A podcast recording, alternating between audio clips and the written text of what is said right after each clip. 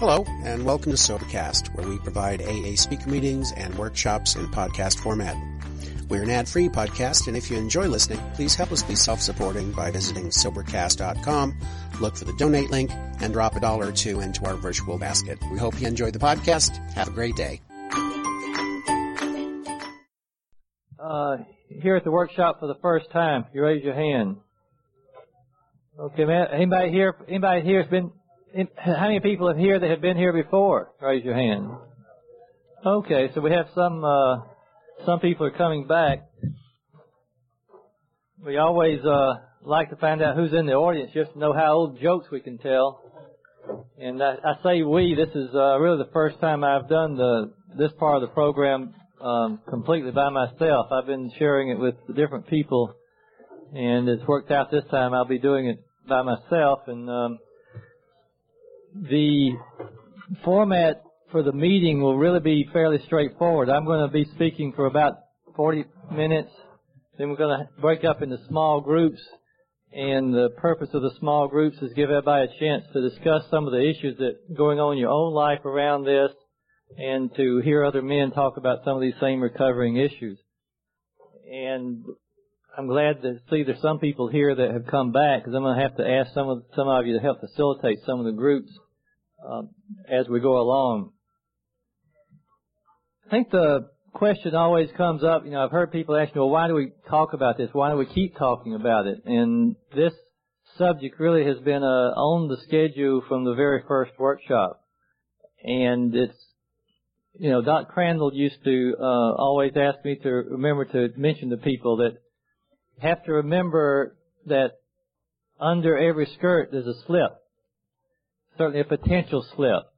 And we, we, those of us in the program for a few 24 hours know of a lot of people that end up relapsing over relationships, over uh, their sexual behavior, and it's really, I think it's really, ex- it's extremely important that we deal with these issues once we have found out how to stay sober, how to keep from drinking one day at a time, the other issues, the issues of living, the problems we we see in day to day living become important to us.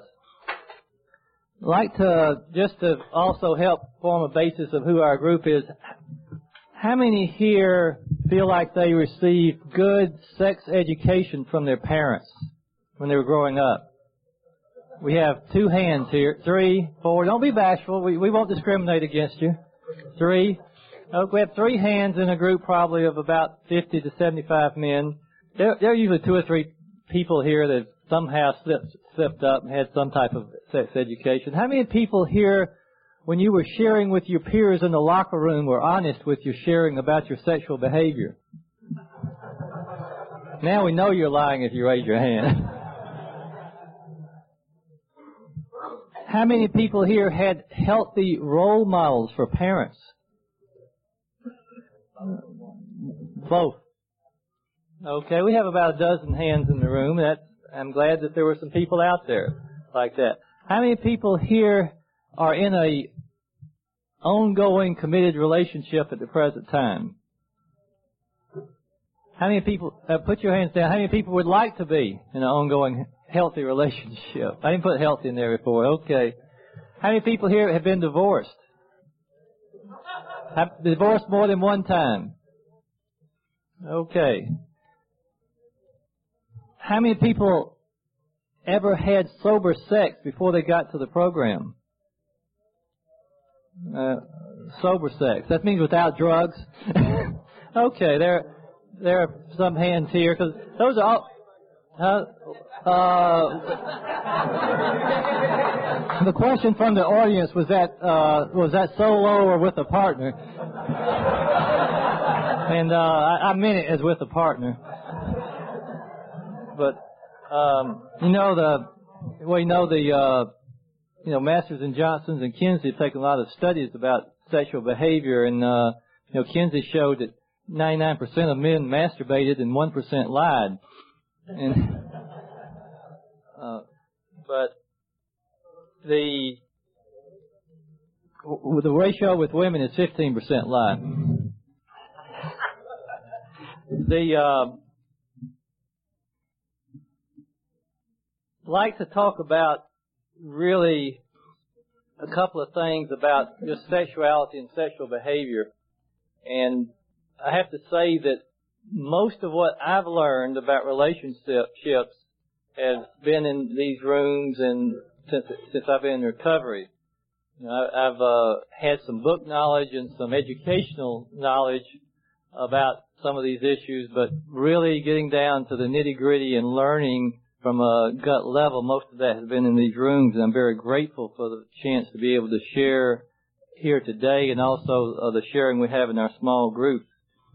Um, I think something is kind of, you know, a story I heard the other day is kind of typical of what we, um, you know, what happens sometimes in our marriages and relationships. You know, the woman came home from seeing her gynecologist, and she was just so happy and smiling. And her hu- grumpy husband said, "Well, what you so happy about?"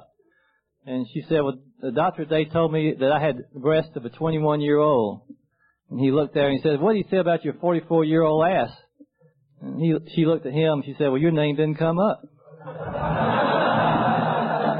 and uh, I think that's typical in relationships a lot of times. You know, she's talking here and we're talking here, and we're not really communicating. And obviously this couple wasn't particularly interested in any positive communication anyway. Um, I'd like to talk about really, I'm going to break my talk up into a couple of things. First, I'm going to share a little bit about what the program says. What the program, what the big book, and what we can learn. And these are things that you can take back and can uh, share with other people. I'm going to talk a little bit about my own personal recovery and relationships and a little bit about the tools and things that I'm using in my own relationship. You know, the, the writers of the big book had a uh, very good sense of humor. Uh, I'm sure if people have heard my talk before, I won't ask for hands, but you know, sex is discussed on page 69 in the big book. And, uh, gosh, this is a slow group. Um, explain to it, please. Uh, and this is uh, on page six. You have to be careful about quoting things in in groups, though. You know, uh, one of uh, always one of my friends told a uh, young lady to look uh, look up on page 96 what the big book says. On page 96, this, this young lady went home and read this to find out how she's supposed to deal with her this difficult sexual relationship. And on page 96, it says do not be discouraged if your prospect does not respond at once. Search out another alcoholic and try again. You are, you are sure to find someone desperate enough to accept with eagerness what you offer. To spend too much time on any one situation is to deny, some other alcoholic an opportunity to live and be happy. Let him know you're available. He may be broken, homeless. If he is, you might try to help him about getting a job, of giving him a little financial assistance. Perhaps you will want to take the man to your home for a few days. Be sure, but be sure to use discretion. You may be aiding in his destruction rather than his recovery. And uh, on page 69, and uh, you know we always quit reading how it works a little bit early. Uh, sex is actually mentioned 20 times in chapter 5 after we quit reading. You know, for those of you who haven't read much of the big book, you can start after how it works and start from there. Specifically, it's mentioned in steps four and five. And on page 69, it talks about about sex. Actually, we, we fudge a little bit like in everything. It starts actually on the bottom of page 68. But on page 69, it says, We do not want to be the arbitrator of anyone's sex conduct. conduct. We all have sex problems. We'd hardly be human if we didn't. What can we do about them? And uh, talks about being honest and about uh, taking the fourth step on this. This way we try to shape a sane and sound ideal of our future sex life. We ask God to mold our ideals and help us to live up to them. Whatever our ideal turns out to be, we must be willing to grow toward it. We treat sex as we would any other problem. And, you know, this I've heard a lot of, you know, we always, I talk about, you know, we all have our goals or our ideals about how we would like to behave, not only in sexual behavior, but in all areas of our life. And we all didn't have our behavior. And it's really the difference between our behavior and our ideals that gives up, gives us, our discomfort. You know, this is where we get our guilt, our anxiety, our frustration. And the further we are away from our ideals, our behavior is, the more uncomfortable we are. Now, I've heard people say, you know, they'd really, I they'd just like to, you know, lower their ideals down, I mean, all the way down. And some of you may do that. Part part of that is what we do here. Part of it is we talk about what is what kind of behavior is responsible behavior. We talk about, you know, very few of us were given permission to masturbate when we were growing up. Very few people would say, well, that's okay. Everybody does it. And that's something you can accept and not feel guilty about. But at the same time, part of our ideals is to decide, you know, are we going to be responsible, honest human beings? And this is, uh, you know, part of, um, you know, that's really the, I think the most powerful thing we have going for telling us how to work our relationships are really the steps and the traditions. It's really possible to practice the principles of the steps in your relationship. It's possible to practice the principles of the tradition in your relationship. And specifically, you know, I really a whole uh, 45 minute talk I sometimes give is just on practicing the traditions in your relationship. And it's possible if you look at the principles of the tradition and see how they can apply to your relationship. And certainly, you know, the first principle of the first step we, we know is honesty. If you're not practicing honesty in your relationship, then you, I wouldn't be surprised if you're uncomfortable with what's going on and if you have trouble communicating with the person in your life. The one of the big issues that always here comes up, you know, how long is it going to take my wife or my girlfriend to trust me? How long is it going to take her to trust my recovery? How long is, you know, how long is am I going to put up with this distrust? Usually, you know, and my answer to that usually is, well, when you have been trustworthy long enough for her to forget your behavior most of our behavior, a lot of our behavior, we were in blackouts, and we don't even remember our behavior. But don't, I bet you your wife remembers your behavior, or your girlfriend, or you know they were sober, and uh, they have to always ask you, you know, well, and a lot of us treat our alcohol and drugs as if, as if it's a mistress for us anyway, and it has been a mistress. It's been a very seductive, ongoing love affair with our drugs and alcohol, and our significant other person has been um, been the one left out, has been the one that has not been part of this relationship. But you know, I'd ask you, how long would it take you to trust your wife after she had an affair with somebody? Two weeks, two months, you know, two years. You know, I mean, that's the depth of the distrust that a lot of our wives have toward our disease. And uh, it's the depth of distrust because a lot of us were unfaithful when we were drinking and using drugs, and that's just part of the picture. It's not just the dishonesty about the drinking; it's also the dishonesty about the affairs. It's the dishonesty about saying we're going to be somewhere or be home for a birthday party and then not being there or coming home drunk, you know, or saying, well, I won't drink so much tonight. And over and over this for years and years, and then we expect we pick up our 30 day chip and uh, we should be trusted we should be trusted.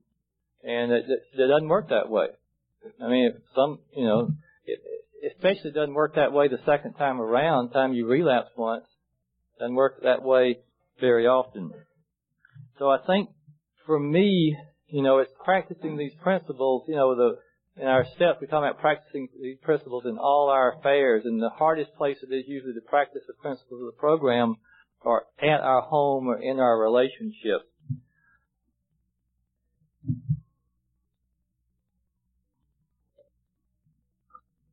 One of the, one night I was sitting down here at the fire, uh, must be about 10 years ago now, talking to a man that was having a lot of problems with his marriage and his wife was giving him the cold shoulder literally and figuratively.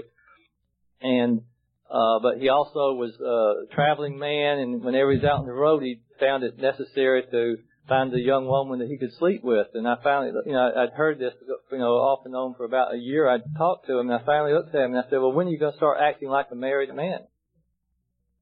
You know, if you want to be happily married, I suggest you act like a married man.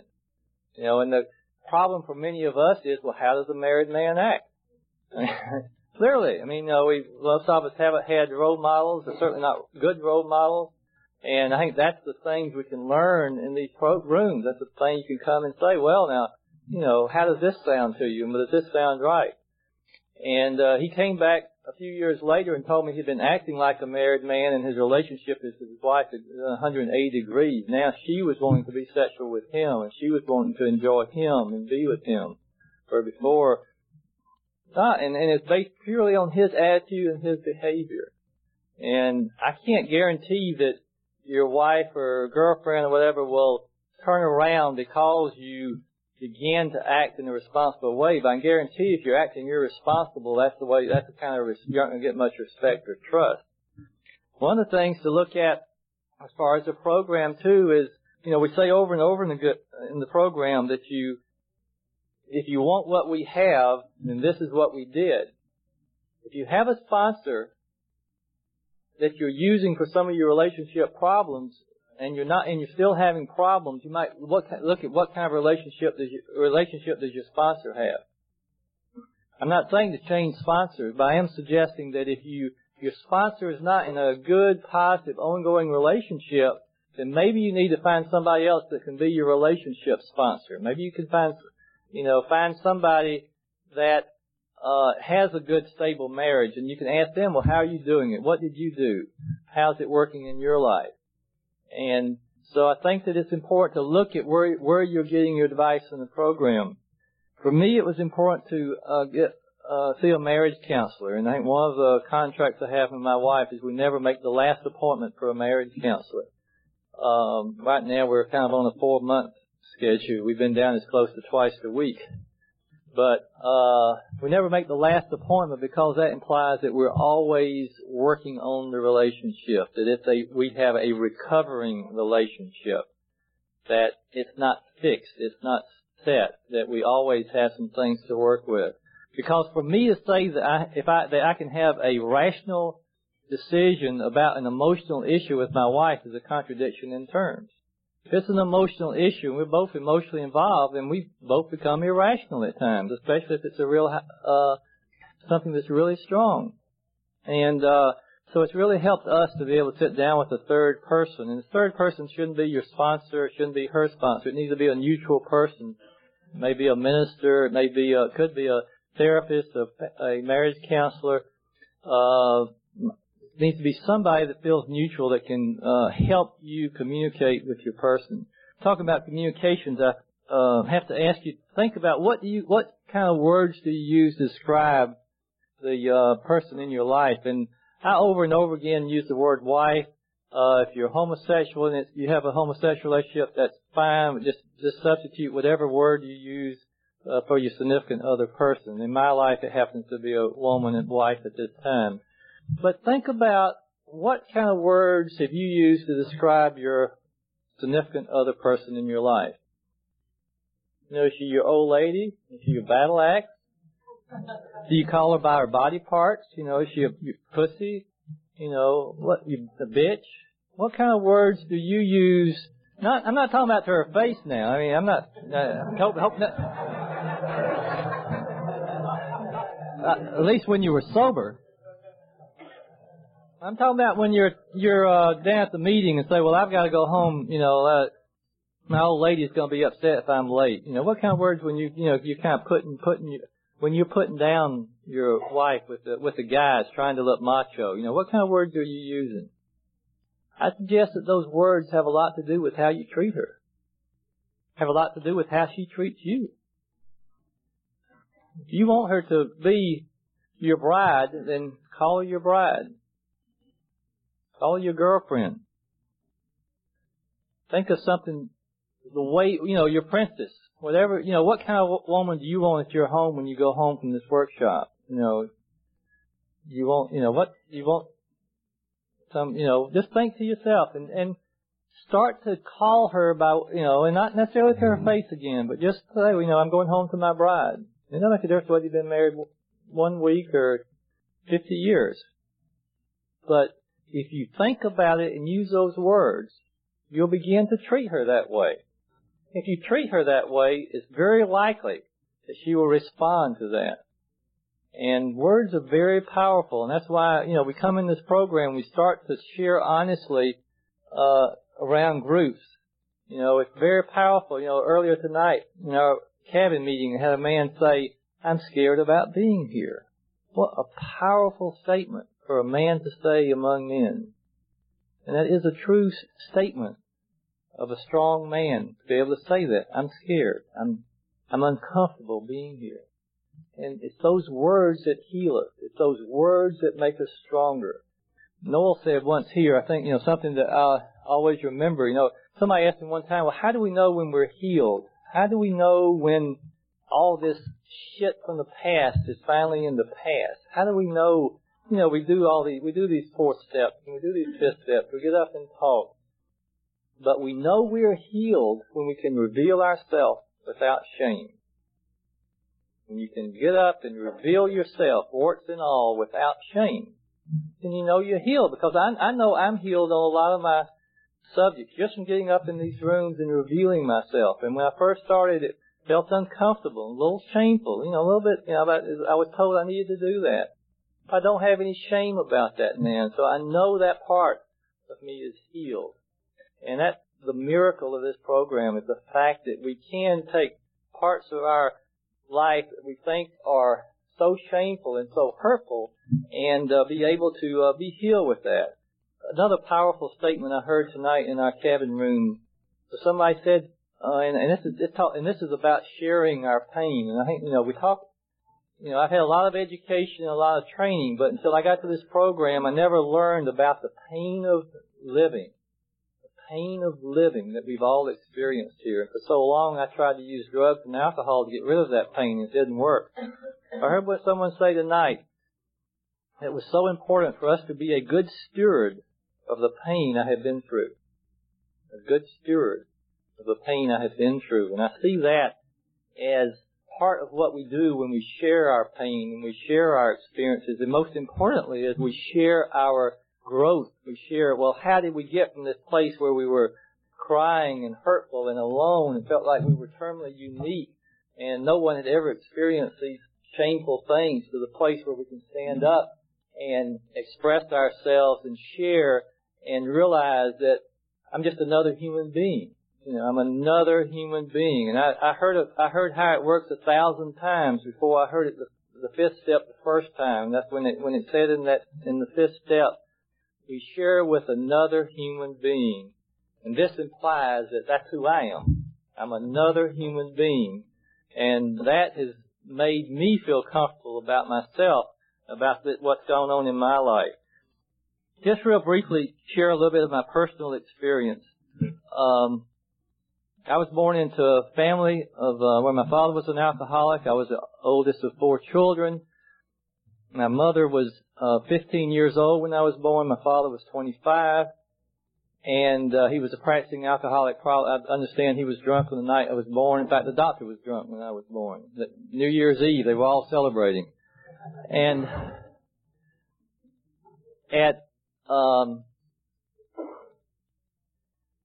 just to jump to take some highlights of that, and I think when I was 15 or 16 years old, I was seduced by a minister of music and I went through a lot of shame and guilt about the question whether I was homosexual or whether I was, uh, what, you know, what was that? What did this mean?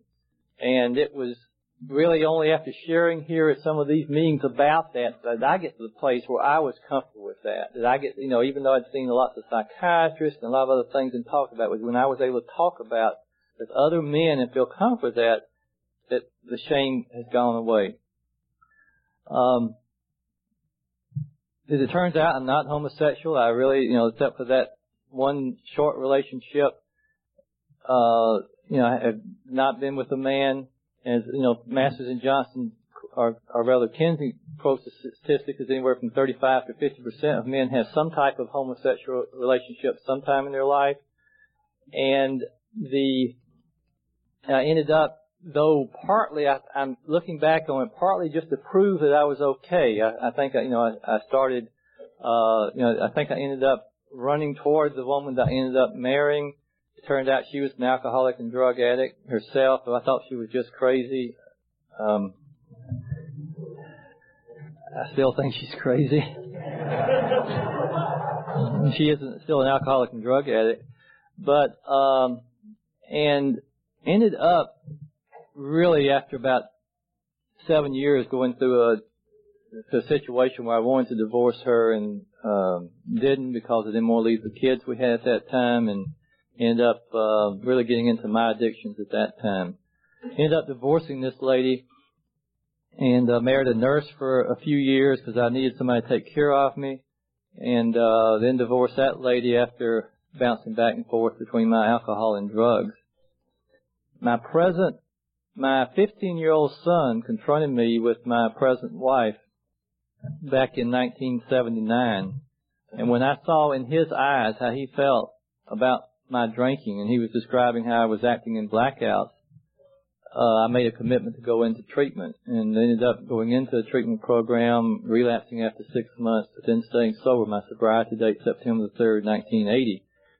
And it was with the beginning of recovery that I began to develop a relationship with my present wife.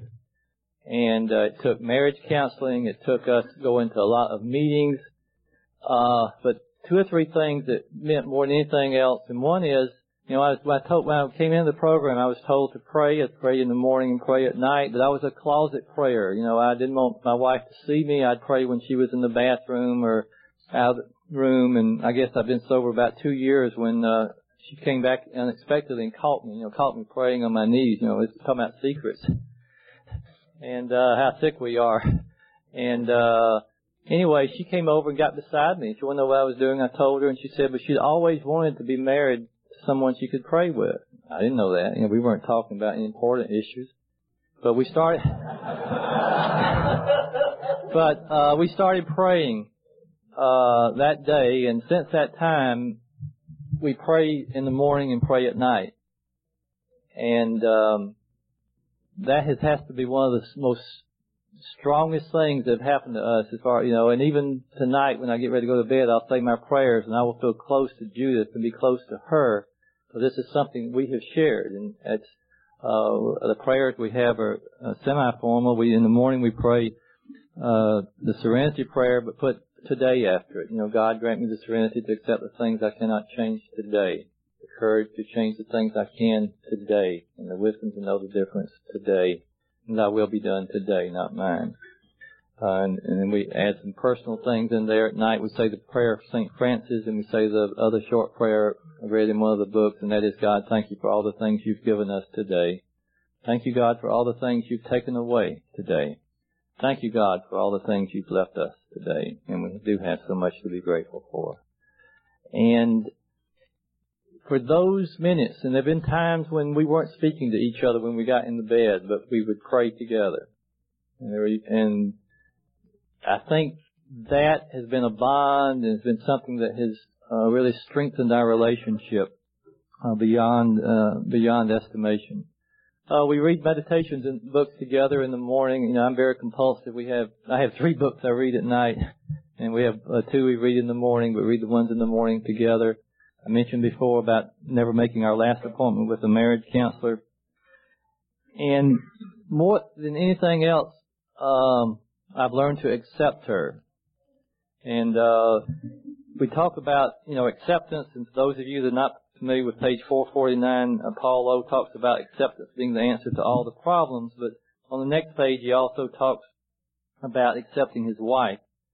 And he states on page 451, the courage to change in the serenity prayer meant not that I should change my marriage, but whether I, but rather that I should change myself and learn to accept my spouse as she was. We have to remember that acceptance does not mean approval. Know, acceptance does not mean approval. Acceptance just means we accept things as they are. We accepted the fact we were alcoholic. That didn't we didn't like it. That's what we are. And accepting my wife doesn't mean I have to like the way she is. It doesn't mean I have to like everything about her. It just means I have to accept her as she is and quit trying to change her. It's not my job to correct her or show her how she's supposed to do. And I, my, my wife, you know, I don't think there's a few people in here that know my wife, but you know, she, when she's bitchy, she can be really bitchy. And I used to say, you know, she'd be up in her bitch tree th- throwing things at me. And, uh, I usually deserved it. See, that was the problem, especially when you, in early sobriety, when you first come in, you have a lot of things to be guilty about. You know, it's not hard to feel guilty. You know, for your wife to find something that you're, uh, that you should have done or didn't do or wished you had done. Somewhere about five or six years ago, she got bitchy and I accepted her where she was. I just, you know, I didn't run off to a meeting. I didn't uh, go out to the garage. And I didn't start. I didn't take go into pitch battle with her and get defensive and start calling her names. I just kind of did with her like I've learned to do in these meetings with other alcoholics. You know, just kind of listen. And she kind of, after a while, she kind of got through with her thing and she went and did, you know, and the, the evening went ahead and we said our prayers and the next day, a miracle happened. She came up to me and she said, I'm sorry, I was bitchy yesterday. That was a miracle for us. That you know, I just kind of thought that you know, I didn't. I, I, that wasn't that wasn't what I expected, but it's happened at least a dozen times since then. Happened just this last week, and uh, makes it easier to accept. By the way, once it happens, you know, it's kind of like, well, gosh, you know, maybe that's, that's maybe I can accept a little bit better. But and I learned something very important, and that was that just by me accepting her, and part of her problem was when she was feeling bitchy, whatever the reason, she was feeling unloved, unlovable. Whenever I got into this mode of either being combative or running away, it just reinforced in her that she was unlovable. So it made her feel worse. And the worse she got, the more, you know, the more she picked until, you know, she, it was easier for her to stay bitchy at me than it was to get in touch with some of her own feelings. So it's really helped. One of the things that, you know, about that same time I'd read a, in a book, talks about how a lot of times we, the wives of alcoholics are kind of, you know, show one emotion instead of the other. And a lot of times when our wives are acting bitchy, they really just hurt. You know, they just really hurt. And they really need our love more then than any other time. They need a hug sometimes it's hard to hug. You know, we used, we used to give a lot, each other a lot of cards that had um, porcupines on them. I mean, that's about the way our relationship was the uh, first few, two or three years of our marriage. You know, you know the story about how how porcupines make love. You know, very carefully. And uh, but it's this practicing the principles and doing, you know, what what needed to be done and I'm not saying that my life and my relationship is that without any discomfort or pain now, but I'm saying that when I first came into the program, that we might have two or three days a year that things went completely well without any problems, and now it's more like maybe two or three days a year that we really have some times when we really don't don't do well. And the bottom line is now when things don't go well, I know it. One, I know two or three things. I know one, this too shall pass. I know three that I love her and she loves me, and just because she's bitchy doesn't mean she doesn't love me either. See, that was a hook that I got hooked into. When she was bitchy, you know, my mind would start saying, well, how could she treat me this way if she really loved me? How could she be this way? You know, and all that did was build a wall between us. And it's that wall that separates us so much from the person we love, you know, and all of you felt that wall where things would be going along just fine. All of a sudden, it feels like a brick hits your chest. Is she says something out of out of out of the blue? You know, it doesn't make sense. You don't even know what where you know, kind of like getting hit by a car that you didn't see coming. And then then all of a sudden, it's that feeling like, well, I need to run away, and I I, I don't belong here. I'm hurting. You know, what's going on? What's this crazy woman talking about? And it brings up a lot of fear and anxiety from the past as far as what's going on.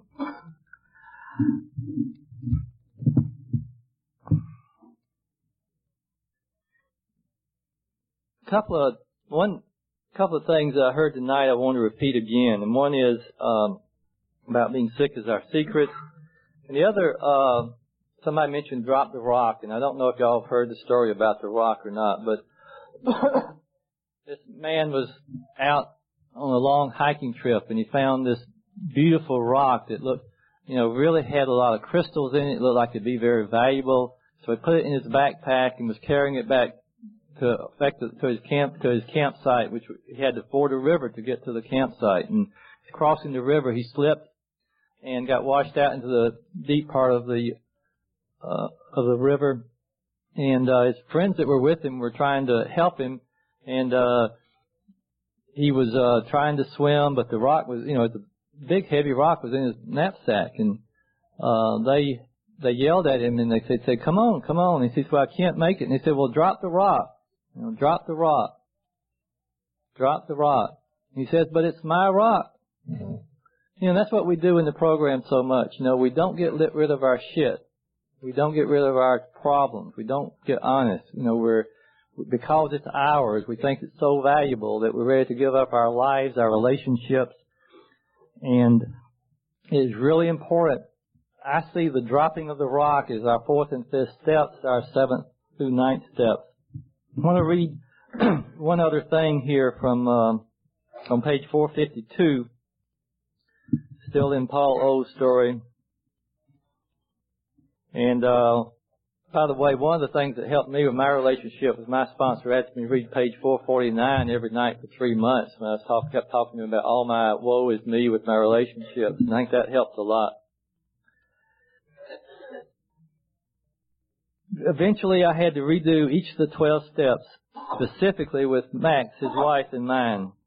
From the first saying, I am powerless over alcohol and my home life is unmanageable, to the twelfth in which I tried to think of her as a sick Al-Anon and treat her with love as I would give a sick AA newcomer.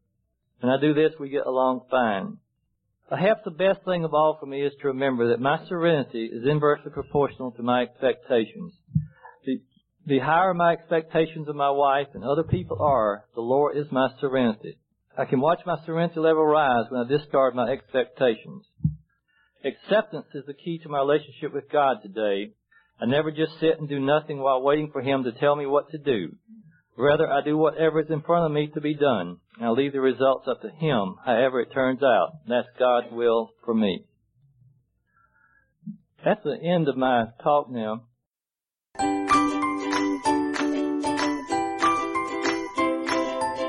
Thanks for listening. I hope you enjoyed the podcast. Sobercast is ad free, and we'd like your help in order to keep it that way.